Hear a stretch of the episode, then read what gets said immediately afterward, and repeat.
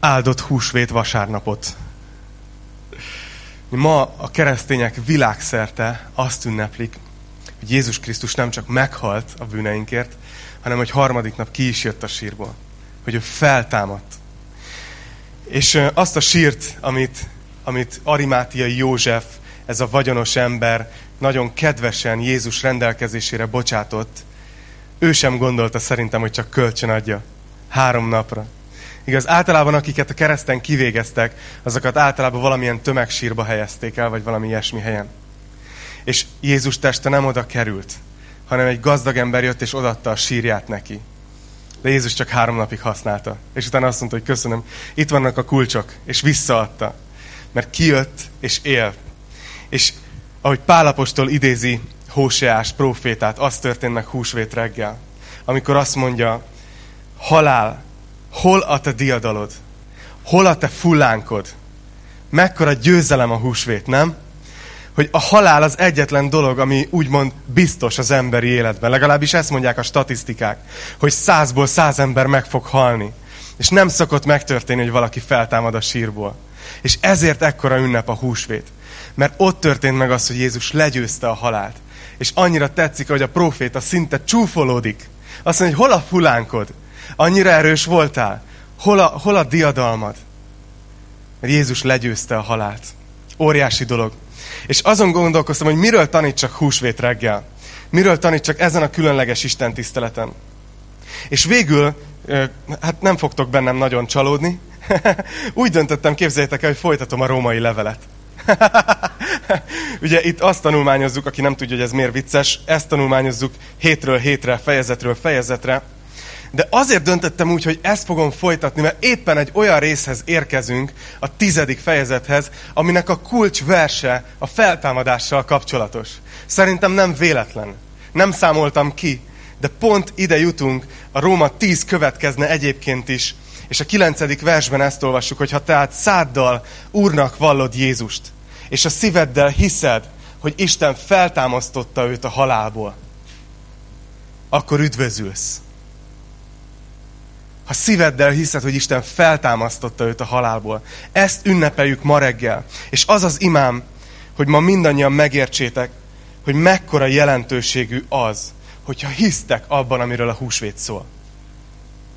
A Facebookon biztos láttátok, tele volt ilyen mémekkel, hogy, hogy nyuszikák, és akkor a másik oldalon pedig Jézus a keresztel, és akkor keresztények bizonygatjuk, ugye, hogy, hogy ez az ünnep valójában Jézusról szól, és az ő feltámadásáról. Csak szólok egyébként, hogy a Facebook algoritmusa olyan, hogy keresztényeken kívül úgyse látja senki ezeket a típusú posztokat, de nem baj, győzködjük egymást, de mi tudjuk, hogy miről szól a húsvét.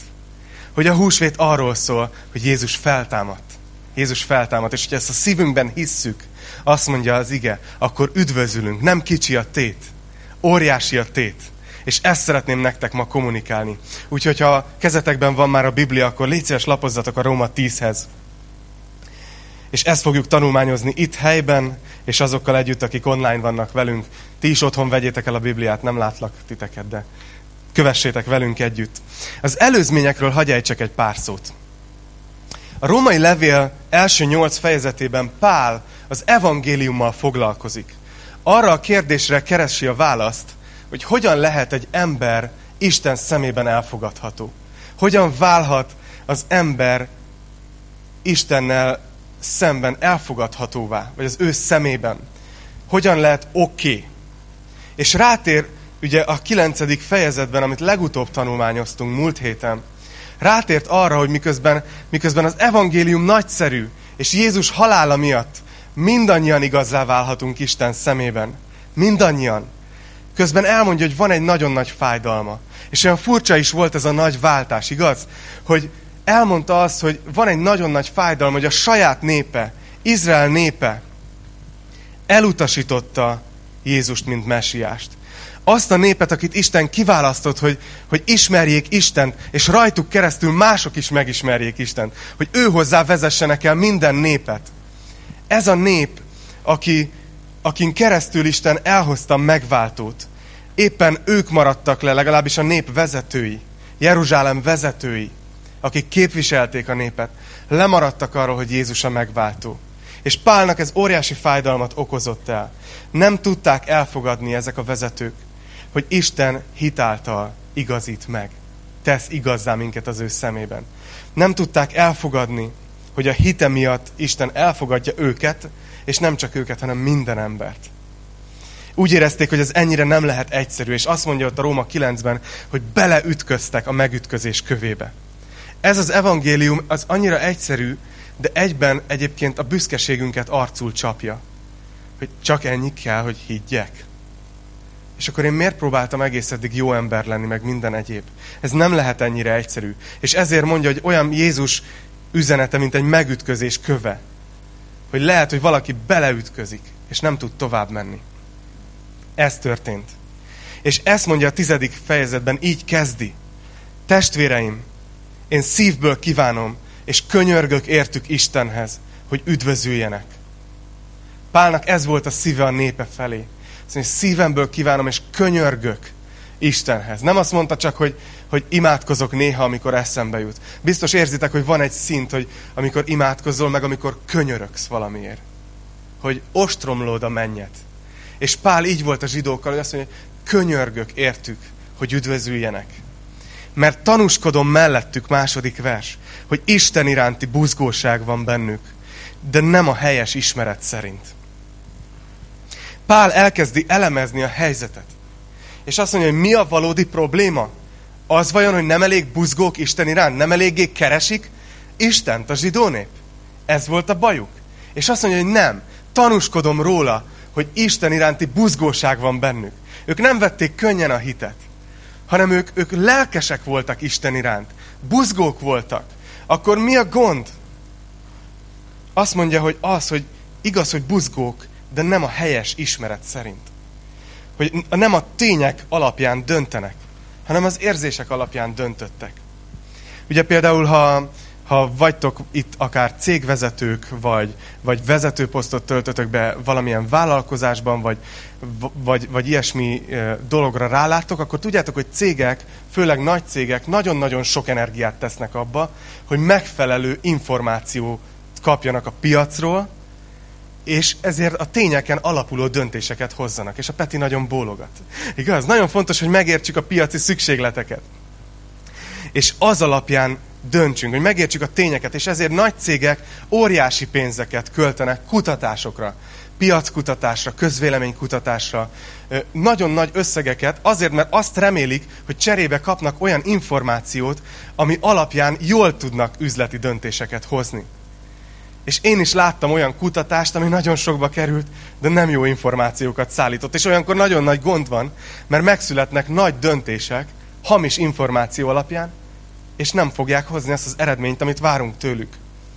De ugyanígy nem csak a céges világban, hanem a személyes életünkben is ugye nagyon fontos, hogy a tények alapján éljük az életünket, és ne csak az érzéseink alapján. Persze mi ilyen kis érzelmi lények vagyunk, ilyen, mm, azért van, szomorúak vagyunk, meg vidámak vagyunk, de amikor nagy döntést hozol, akkor nem elég a rózsaszín szemüveg, igaz? Na jó, nem nézem meg a jegyes párokat a teremben. A lényeg az, hogy vannak dolgok, például nem tudom, hogy hallottatok-e ilyeneket, amikor emberek egyértelműen nem a tények alapján élnek, hanem valami hamis információ alapján. Ugye egyre másra röppennek fel ezek a hírek, például, hogy, hogy csecsemők meghalnak, mert a szüleik mondjuk abba hittek, hogy fényjel fognak táplálkozni. Olvastatok ilyet? Vannak ilyenek. Ugye? És rögtön azt mondod, hogy hát de tehát 6000 éve mióta emberek élnek a Földön, azóta nem fényjel táplálkozunk, hanem kajával. Ugye, hogyha nem a helyes ismeret szerint élsz, akkor az tragédiához vezethet. Vannak olyanok, amik nem ennyire tragikusak, csak inkább viccesek. Olvastátok, hogy lapos földhívók indítottak egy expedíciót, hogy megnézzék a föld szélét. tehát konkrétan ebben most dollármilliárdok, milliók mennek bele, tehát nem vicc. Mennek és elindultak, hogy ők, ők most végre elmennek a, a világ végére. Tehát tudod, mi is csináltunk ilyet az óvodába, de ők erre most neki, neki buzdultak, és az újságírók így próbálták őket jobb belátásra bírni, hogy, hogy biztos, hogy nem fogtok leesni, tudod? Tehát ilyen, ilyen aranyos kérdések, és, és mondták, hogy nem, nem, nem, mert az Antarktiszt úgy kell elképzelni, hogy ez valami bitang nagy hegy, ami körbeveszi az egész lapos földet. Hát meglátjuk, hogy mi lesz az expedíció vége, jó? De a lényeg az, hogy Istennel való kapcsolatunkban is nagyon fontos az, hogy a tényekre alapozzuk a hitünket. A tények vezessenek minket. Ezért annyira fontos, hogy ne csak higgy, ne csak nekem higgy, hogy eljössz Gyülibe, és az Attila azt mondta erről a témáról, hogy úgyhogy elhiszem, hanem azt szeretném, ha mindannyian olyan emberek lennétek, akik hazamentek, kinyittátok a Bibliátokat, és lecsekkoljátok, hogy jót mondtam-e. Mert akkor van az, hogy a tényeken alapul a hitetek. Isten igéjén. Ezért tanítjuk egyébként versről versre a Bibliát. Hogy érettek legyetek, hogy tudjátok, hogy mi van a Bibliában. Mert ha csak buzgó vagy, de nem helyes az ismereted, akkor félrevezethető vagy. És Pál szerint ez történt a zsidókkal. Hogy buzgók voltak Isten felé, de nem a helyes ismeret szerint. Vajon mi az, amit nem jól értettek meg? Jó, nézzük meg ezt itt Pállal együtt. Hogy értjük, hogy a zsidók buzgók voltak, de nem a helyes ismeret szerint. Akkor mit értettek félre? Harmadik vers, Róma 10-ben.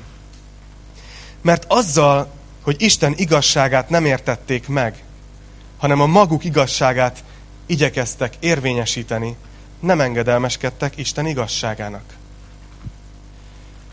Gyakorlatilag a római levélnek a tanítása az az, hogy, Ist, hogy Isten szemében egy ember két módon válhat elfogadhatóvá. Az egyik a törvény útja. Annak az a lényege, hogyha teljesen utolsó pontig, teljesen tökéletesen, egész életedben egyetlen egy hibát sem követsz el, hanem teljesen betöltöd a törvényt, akkor Isten szemébe elfogadhatóvá válsz. Hát ez olyan sok embernek nem jön össze. Összesen egy volt. Jézus. A másik út, amit Isten adott az embernek, az az, hogyha hiszel Krisztusban. Ha egyszerűen hiszel Jézusban, akkor Isten a hitünket igazságként számítja be. Ha ez most neked új információ volt, akkor hallgass vissza a korábbi római levél tanításokat. Részletesen kielemeztük ezt a kérdést. És Pál itt azt mondja, hogy a zsidók nem értették ezt meg, vagy nem akarták elfogadni, és, vagy engedelmeskedni ennek az útnak, amit Isten másodszorra felajánlott. Hanem inkább a saját igazságukat igyekeztek érvényesíteni. Hogy azt mondják, hogy oké, okay, hogy Isten azt mondja, hogy ha hiszek, akkor ez lesz az igazságom Isten szemébe. De én nekem van saját igazságom, és nem vagyok én rossz ember. Hát, ha majd Isten ebből elfogad. Annyi ember van ma, aki így jár a világban, hogy azt mondja, hogy nem vagyok én rossz ember. Próbálja a saját igazságát érvényesíteni annyira sok vallásos ember van, aki így jár a világban, hogy azért elég jól betartom a szabályokat, és próbálja a saját igazságát érvényesíteni. Ezt ahhoz tudom hasonlítani, mint nem tudom, hogy, hogy akik szülők vagytok, azok biztos tapasztaltátok ezt, hogy a gyerekek életében eljön az a kor, amikor, amikor papírpénzt gyártanak. És ráírják egy fehér lapra, hogy 100 forint. És, és el akarják hitetni magukkal, hogyha elmennek a boltba, akkor ezért fognak kapni valamit. Fognak? Hát egy mosolyt. Talán, hogy jó próbálkozás volt, de csokit nem. Azt hiszem, hogy ugyanilyen, amikor mi a saját igazságunkat akarjuk érvényesíteni. Mint hogyha hoznánk a kis papírpénzünket. Ha hoznánk a papírpénzünket. Jó próbálkozás, aranyos meg minden, de nincs értéke. Nincs értéke Isten szemében. Ezért nagyon veszélyes ez minden vallásos és hívő ember számára ez. Gyerekkoromban hallottam egy előadást, és volt benne egy illusztráció. Arról szólt ez, hogy, hogy majd az utolsó napon az ítélet az hogy fog történni. És az illető, aki mondta ezt a példát, kitett az asztalra egy, egy mérleget, egy patika mérleget, aminek két serpenyője volt, és tiktak cukrokat dobált a két serpenyőbe, és azt mondta, hogy, hogy ide tesszük a, a jó cselekedeteket, és ide, ide jönnek a rossz cselekedeteink. És mondta, hogy nagyon fontos, hogy az utolsó napon többet nyomjon a súlyba a jó cselekedetünk, hogy a rosszat valahogy ellensúlyozzuk. És én ezt sokáig elhittem. A Biblia szerint ez hamis. A legrosszabb tanács. Tudjátok, hogy ez az illusztráció mit mutat? Hogy próbáld érvényesíteni a saját igazságodat. Próbálj elég jót tenni ahhoz, hogy ellensúlyozd a rosszat, amit tettél. Ez papírpénz. A keresztény élet teljesen másról szól. A keresztény életnek az elfogadás az alapja. Nem az, hogy megszerzed az igazságot a te cselekedeteiddel, hanem az az alapja, hogy elfogadod, hogy Isten ajándékba azt mondja, hogy én igaznak tartalak, ha hiszel Jézus Krisztusban. Hogy nem akarom a saját igazságomat érvényesíteni. Gondoljatok bele, hogy kicsit, hogy ne annyira teológusosak legyünk. Gondoljatok bele, hogy milyen lehetett ezt Pálnak leírni, Pálapostolnak.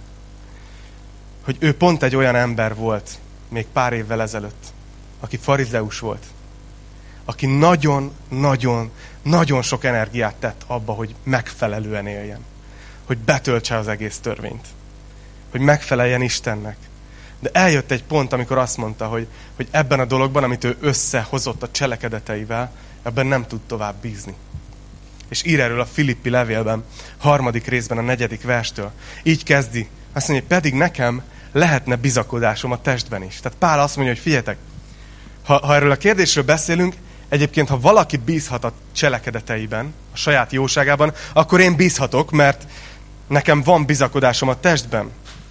Azt mondja, hogy ha valaki más úgy gondolja, hogy a testben bizakodhat, még inkább én. És itt most elkezdi felsorolni, hogy mennyi mindent jól csinált.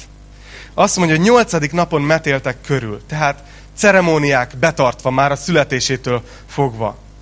Azt mondja, hogy Izrael népéből, Benyámin törzséből származom, Héber a héberek közül. Tehát a származása is rendben van, igaz? Aztán azt mondja, hogy buz, törvény szempontjából farizeus, buzgóság szempontjából az egyház üldözője. Tehát rendben van az elkötelezettsége is Saulnak, igaz? Akkor Saulként használta még a nevét. És azt mondja, hogy a törvényben követelt igazság szempontjából fedhetetlen voltam. Tehát még jól is élt. Szóval itt van egy ember, akin ezt látod, hogy rendben van a származása, betartja a szabályokat, elkötelezett Isten ügye mellett, és nagyon jól él. Nagyon betartja a szabályokat. Ezért ez elég nagy előny, elég nagy nyereség neki, nem? És azt mondja a következő versben, ellenben azt, ami nekem nyereség volt. Kárnak ítéltem Krisztusért. Sőt, most is kárnak ítélek mindent. Krisztus Jézus az én Uram ismeretének páratlan nagyságáért. Ő érte kárba veszni hagytam, és szemétnek ítélek mindent, hogy a Krisztust megnyerjem. Az a szó, amit itt használ Pál, hogy mindent, amit korábban a cselekedeteivel elért, kárnak és szemétnek ítéli. Én nem, nem vagyok görög tudós, de ezt a szót tudom. Ez a szó, amit itt használ, az a skubula, görög szó. A skubula, tudjátok mit jelent? Az egy szépítő körülírás, hogy kár és szemét. Állatürüléket jelent. Azt mondja Pál, hogy ez, a származásom, a szabályok betartása, a jókor voltam jó helyen, az elkötelezettségem, minden, amit én akartam tenni Istenért. Ez egy kupac. Skubula. És miért? Miért ítéli Pál kárnak? Azt mondja, hogy kitűnjék általam, kitűnjék rólam ő általa, hogy nincsen saját igazságom a törvény alapján, hanem Krisztusba vetett hit által Istentől van igazságom, a hit alapján. Pál egykor így volt. De a következő szakaszban újra elmagyarázza, és ezen most át fogok menni viszonylag nagy léptekben, hogy a törvény és megtartása és a hit között mi a különbség. Megint szembe fogja állítani a törvény cselekvését a hittel. Azt mondja, mert a törvény, Róma 10-ben vagyunk újra a negyedik versben, mert a törvény végcélja Krisztus minden hívő megigazulására. Mózes ugyanis a, azt írja a törvényből való igazságról, hogy aki megcselekszi azokat, él általuk. Látjátok, azt mondja, hogy a törvénynek a lényege az, hogyha megcselekszed, akkor élsz. És utána beszél a hitről. A hitből való igazság pedig így szól. Nem mondd a szívedben, hogy kimegy fel a mennybe, azért tudnélik, hogy a Krisztust lehozza. Vagy hogy kimegy le az alvilágba, azért tudnélik, hogy a Krisztust felhozza. Hanem mit mond? És itt Pál ószövetségi igéket idéz. Azt mondja, hogy ezt mondja az ige. Közel van hozzád az ige. A te szádban és a te szívedben. Mégpedig a hit igéje, amelyet mi hirdetünk.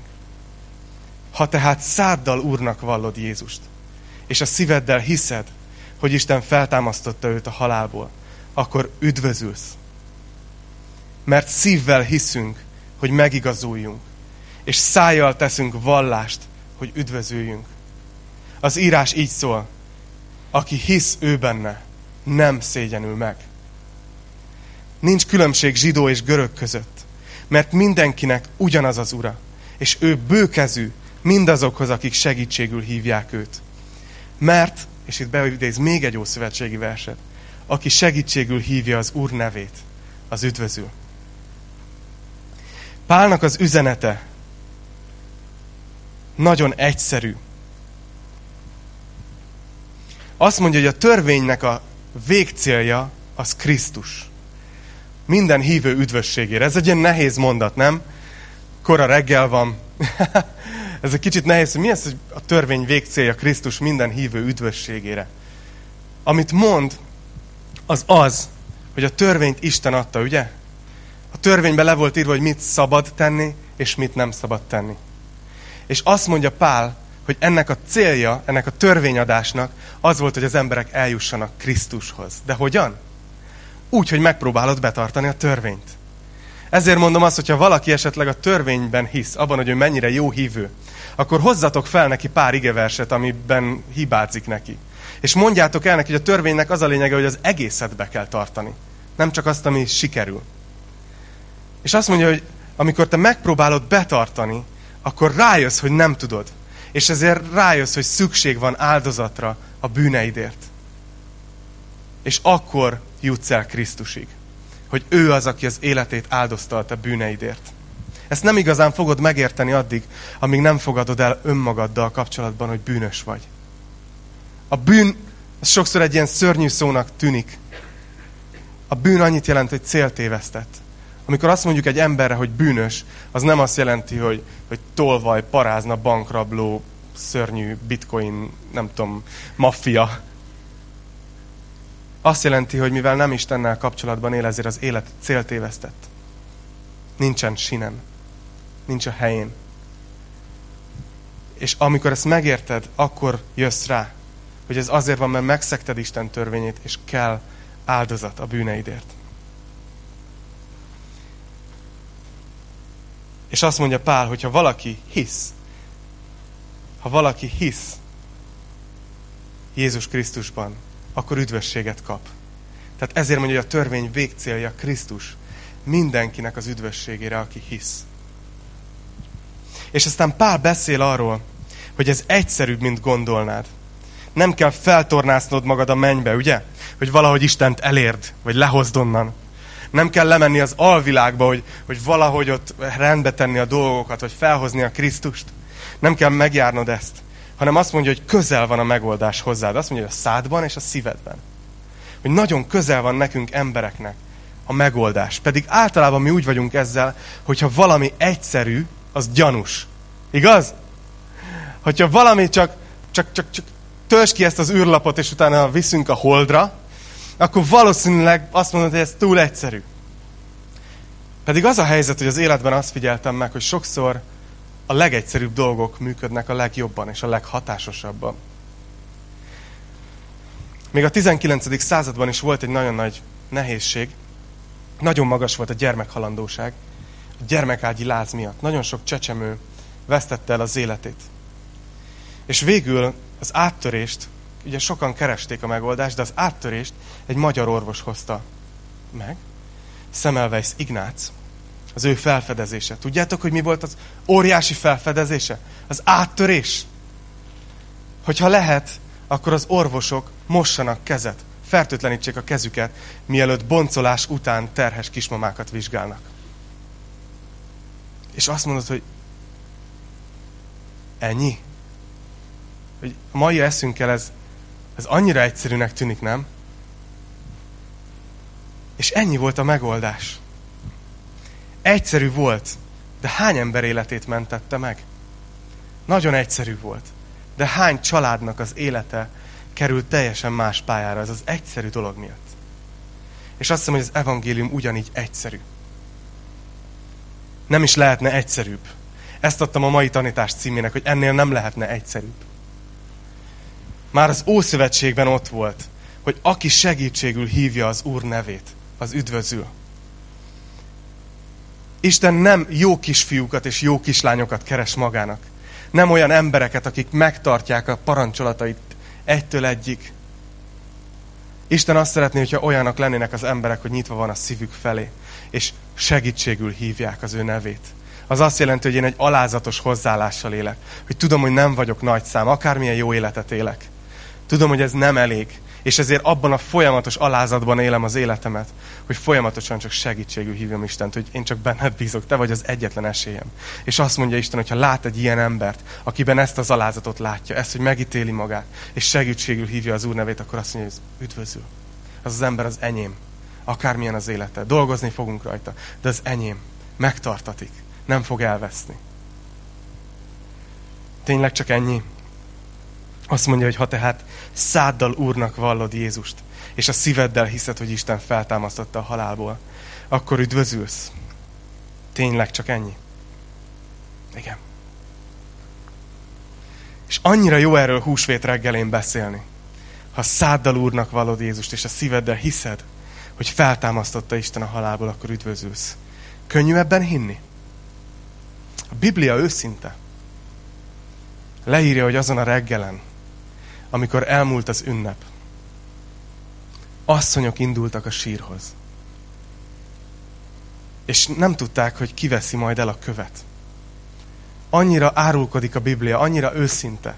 Nem rejtegeti, hogy ők, ők nem hitték, hogy Jézus fel fog támadni. Hogy ők úgy indultak el, hogy azon gondolkoztak, hogy ki fogja elvenni ezt az óriási követ, amit több férfi ereje tudott a sír szájára gurítani. És hogy fogják elvenni. Azt tervezték, hogy megkenik kenetekkel valakinek a testét, aki nagyon sokat jelentett nekik. Aki bátorította őket. Aki megbocsátott nekik.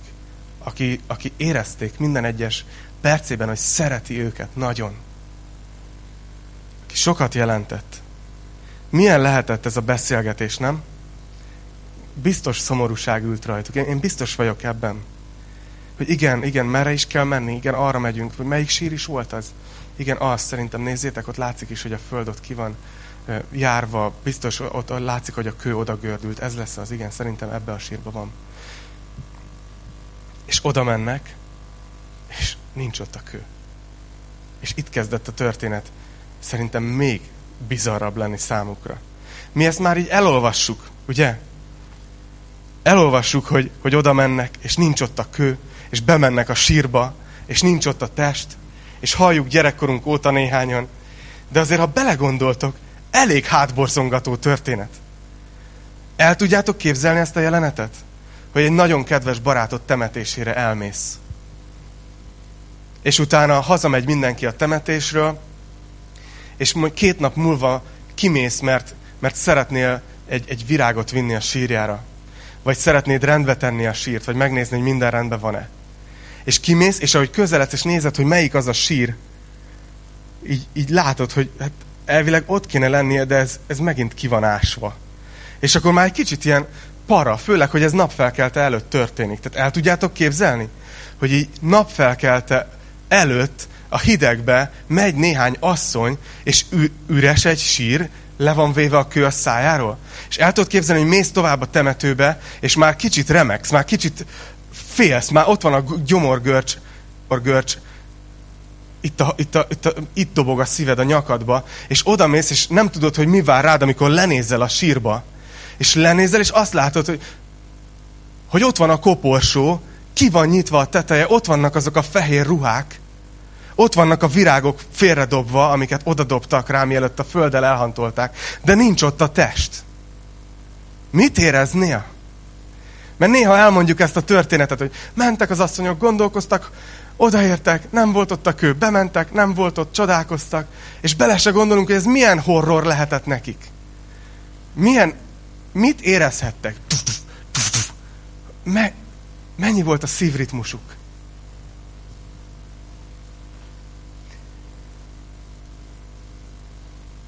És hogyha ez nem lenne elég, akkor megjelenik két férfi fénylő ruhában. két angyal. És fölteszik azt a kérdést, ami hát nem számomra a legszebb, legszebb kérdése a Bibliának. Azt mondják, hogy miért keresitek a halottak között az élőt? Nincs itt, hanem feltámadt. És az asszonyok meg hiszik is, meg nem is. Nem tudnak mit kezdeni az, az információval, még mindig ott vannak a, a trauma hatása alatt. És mennek a tanítványokhoz, és aztán Péter és János is futnak a sírhoz, igaz? És, és János a saját evangéliumában azért óvatosan becsempészi a, az információt, hogy ő volt a gyorsabb. Mert mi férfiak már csak ilyen versengő típusok vagyunk. Ugye azt mondja, az a tanítvány, akit Jézus szeret, az ért hamarabb a sírhoz. És azt mondja, hogy Péter csak csodálkozott, de János a saját evangéliumába magáról leírja, hogy és látott, és hitt. Ez az a hit, amiről a római levél itt beszél. Ezért ezt a részt hoztam nektek húsvét reggel. Mert azt mondja, hogy ha szíveddel hiszed, hogy Isten feltámasztotta őt a halálból. Ez az a hit, ami ott Jánosban megszületett. Bizarr volt az egész. Nem tudtak sok részletet, nem értették a teológiát, nem tudtak mit kezdeni ezzel az egésszel. De elhitte, hogy feltámadt. Két lépés, azt hiszem, hinni. Azt kérdeztem tőletek, hogy egyszerű-e hinni. És azt hiszem, hogy két lépése van. Az egyik lépés az szerintem, ha értelmes ember vagy, akkor egyszerű. Az első lépés az az, hogy a sír húsvét reggelén üres volt. Ez a kereszténységnek a nagy állítása, de nem csak a kereszténységnek, hanem történelmi feljegyzéseknek is a nagy állítása. Ez az a tény, még, hogy amit még ateista tudósok is elismernek. Nemrég volt egy vita a Golgotában egy ateista professzor és egy lelkipásztor között, és ezt a pontot még a professzor sem cáfolta. Mert hogy ez a dolog, hogy Jézus Krisztus sírja vasárnap reggel üres volt, ez egy olyan történelmileg bizonyítható tény, aminél egész római háborúkról kevesebb feljegyzés van a történelemben, amiket készpénznek veszünk. Tehát, hogyha valaki értelmesen megvizsgálja a történelmi feljegyzéseket, végigviszi a logikai következtetéseket, és mindent egy lapra tesz fel, odáig biztosan el fogsz jutni, hogy Jézus sírja biztosan üres volt vasárnap reggel. Igaz? Ha ez az egész egy összerakott sztori lett volna, egy, meg, egy megrendezett lopás, akkor kiderült volna. Igaz? Azt mondja a magyar közmondás is, hogy hazug embert hamarabb utolérik, mint a sánta kutyát. Ezek az emberek, egyrészt az már furcsa, hogy asszonyok hozták a hírt. Ha bárki össze akart volna rakni egy hiteles sztorit csak úgy íróasztalon, akkor nem a nők szájába adta volna a bizonyságtételt, mert abban a korban nem bíztak a nőknek a tanúságtételében. De itt leírja a Biblia teljesen őszintén, hogy asszonyok látták a sírt. És utána jöttek a tanítványok. És azt is mondom nektek, hogy ezek a tanítványok, ez a 12 mindannyiun az életüket adták ezért a hitért, hogy Jézus Krisztus sírja üres volt vasárnap reggel. Hogyha ez egy hazugság lett volna, elég lett volna csak az egyiküknek köpni. Ott a 11-en kínhalált haltak. Elég lett volna csak az egyiküknek azt mondani, a leggyengébb jellemnek, hogy "áj, áj, áj! mi találtuk ki, mi loptuk el. Soha nem történt meg. Hol látsz olyat, hogy emberek egy hazugságért az életüket adják? Úgyhogy tudják, hogy nem igaz, amit ők állítanak. Az biztos, hogy a sír üres volt. A másik kérdés viszont, és ez a nagyobb kérdés, hogy könnyű-e hinni, hogy miért volt üres a sír.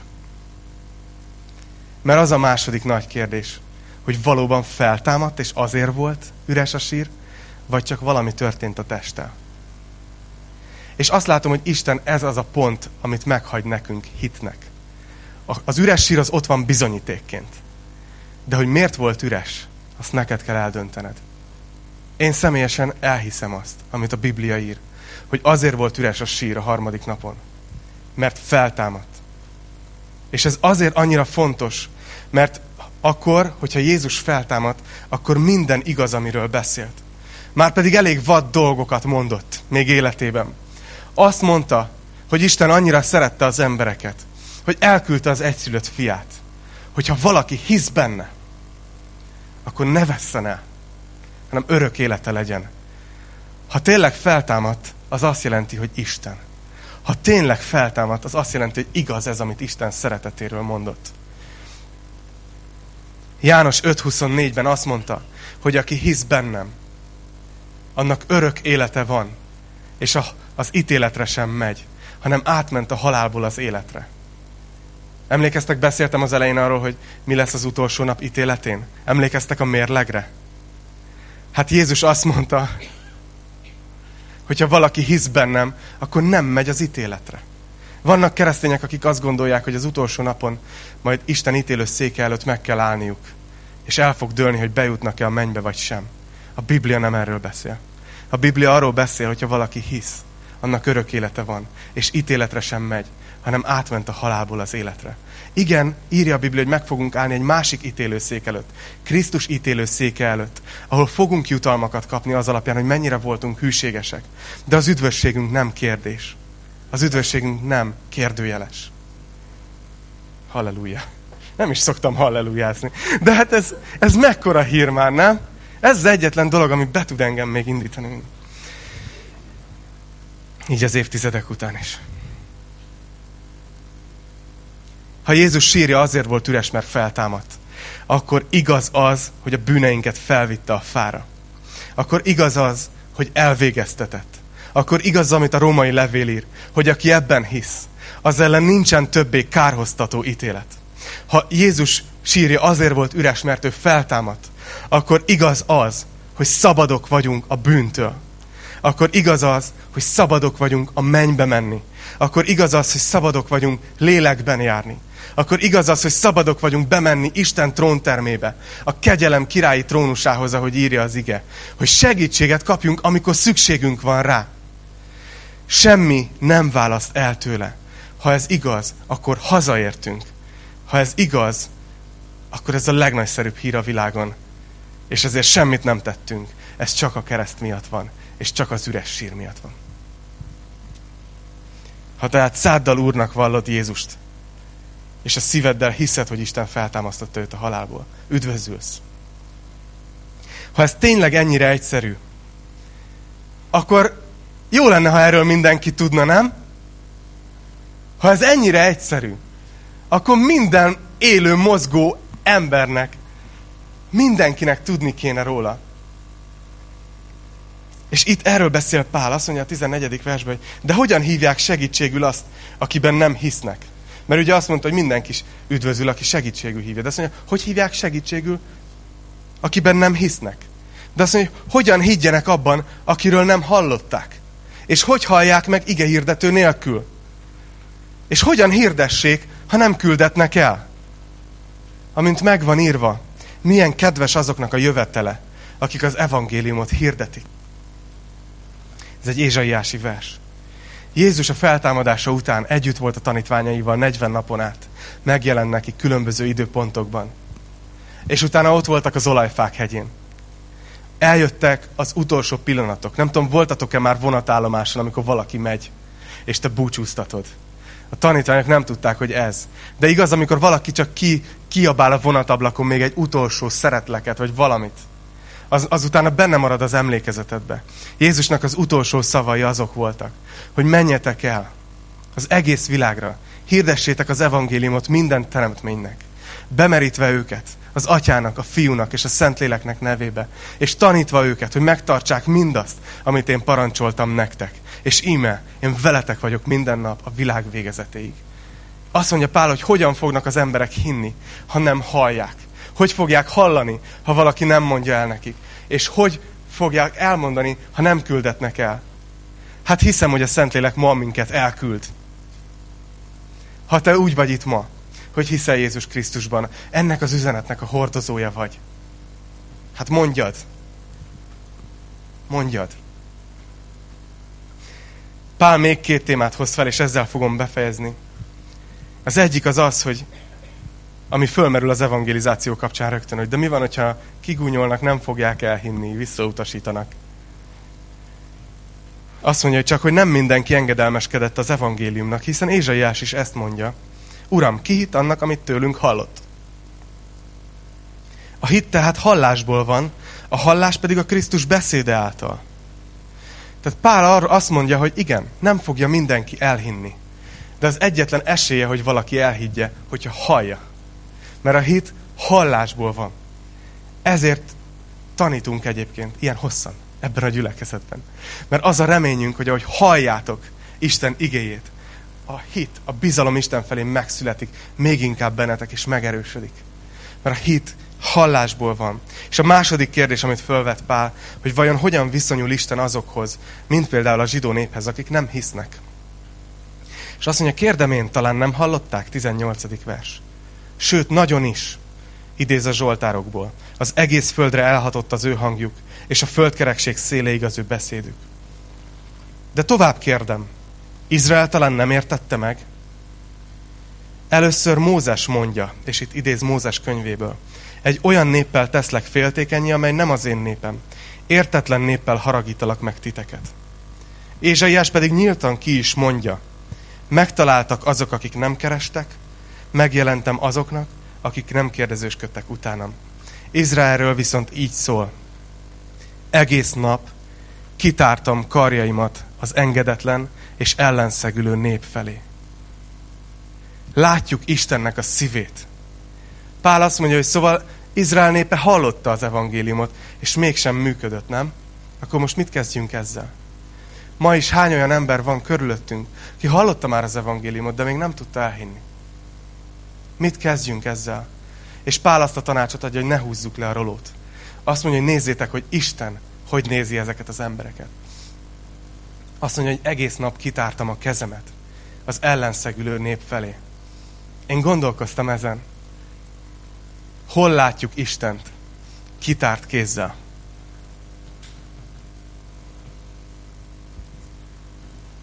Azt hiszem, hogy a kereszt az a hely, ahol Isten folyamatosan kitárva tartja a kezét. Jézusnak nem kellett a keresztre mennie, nem kellett volna, ha nem akar. Nem, nem áldozat volt abban az értelemben, hogy, hogy őt, ő, ne, ő ellenkezett, és csak oda vitték, és, és végrehajtották rajta. Az egész nagypénteki esemény, ahogy, ahogy, hogyha ott voltatok pénteken, akkor hallottátok is. Azt mutatja, hogy Jézus kb. 20 módon megúszhatta volna ezt az egész történést. De ő önként odatta az életét. És fölment arra a keresztre, és kitárta a kezeit az ellenszegülő nép felé. És az az érdekes, hogy a jelenésekben, amikor a mennyben olvasol Jézusról, akkor azt mondja, hogy ott állt a bárány, és olyan volt, mint akit megöltek. Én azt gondolom, hogy a kereszten szerzett szögeknek a helyei az egyetlen seb, ami lesz a mennyben. Azt még akkor is hordozni fogja Jézus. Mert még ott is látszani fog rajta, hogy megölték. Isten a mai napig várja az embereket. Hagy fejezzem be ezzel. Lehet, hogy van itt még valaki ma a teremben, vagy nézed az interneten keresztül ezt. És még, még nem tudtál megtérni, még, még nem tudtad elfogadni az evangéliumot. És könnyű úgy hallgatni ezt, hogy na, csak rátér a lelkipásztor, csak eljön a manipuláció ideje, hogy csak meg kéne térnem, csak be akarnak szervezni, hogy én is járjak gyülekezetbe. Figyelj! Én nagyon örülök mindenkinek, aki csatlakozik hozzánk, és akár ide, akár másik gyülekezetbe jár. Nagyon örülök. De hidd el, hogy ezt most ettől függetlenül mondom. A legfontosabb dolog nem az, hogy gyülekezetbe járj, hanem az, amit ott a 9. versben olvastunk. Hogyha a szíveddel hiszed, ha a száddal Úrnak vallod Jézust, hogy eljön az a pont az életedben, amikor kimondod azt, hogy oké, okay, nem én vagyok a főnök, hanem ő. Én őt akarom követni. És a szíveddel elhiszed, hogy Isten feltámasztotta őt a halálból, akkor üdvözülsz. És ez, ami engem érdekel. És hogyha van itt bárki, akinek akár ma meg kell hozni ezt a döntést, kérlek, hogy ne halogasd. Kérlek, hogy ne halogasd. És semmi ijesztő dolgot nem fogok most innentől mondani. Csak kérlek, hogy lásd a szeretetet, ami ott van a kereszten. Kérlek, hogy lásd ezt. És add át neki az életed. Úgy fogjuk folytatni az Isten tiszteletet, hogy dicsőíteni fogunk, úgyhogy Peti, gyertek is vissza nyugodtan.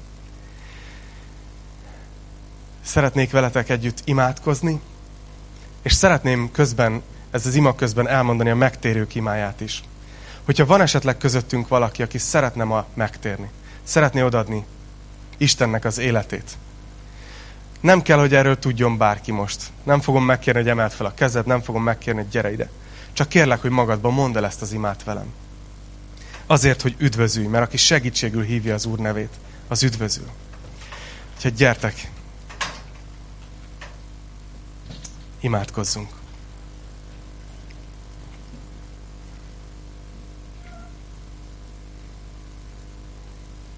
Atyám, köszönöm neked azt, hogy a te igéd annyira világos, annyira egyértelmű belőle, hogy mennyire szereted az embert.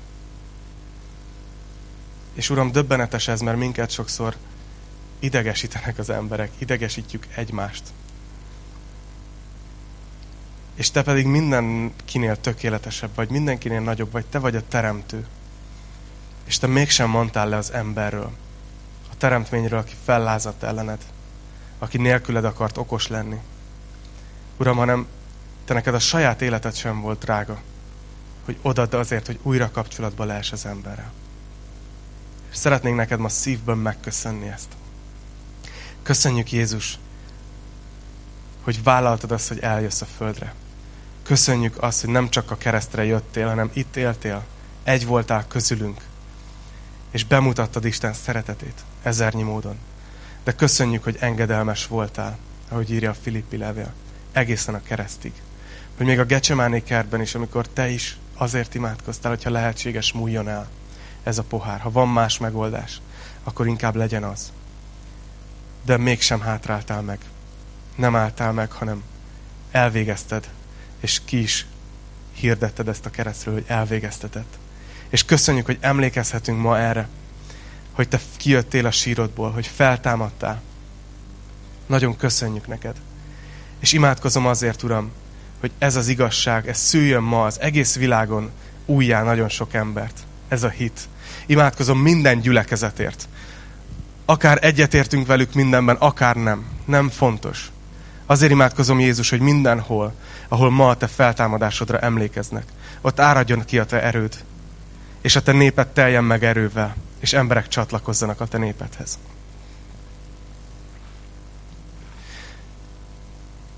Hogyha úgy érzed, amikor az előbb beszéltem, hogy rólad beszéltem, hogy te vagy az, aki ma szeretnéd átadni az életedet, csak egyszerűen magadba mondd ezt az imát velem. Úr Jézus, köszönöm, hogy szeretsz.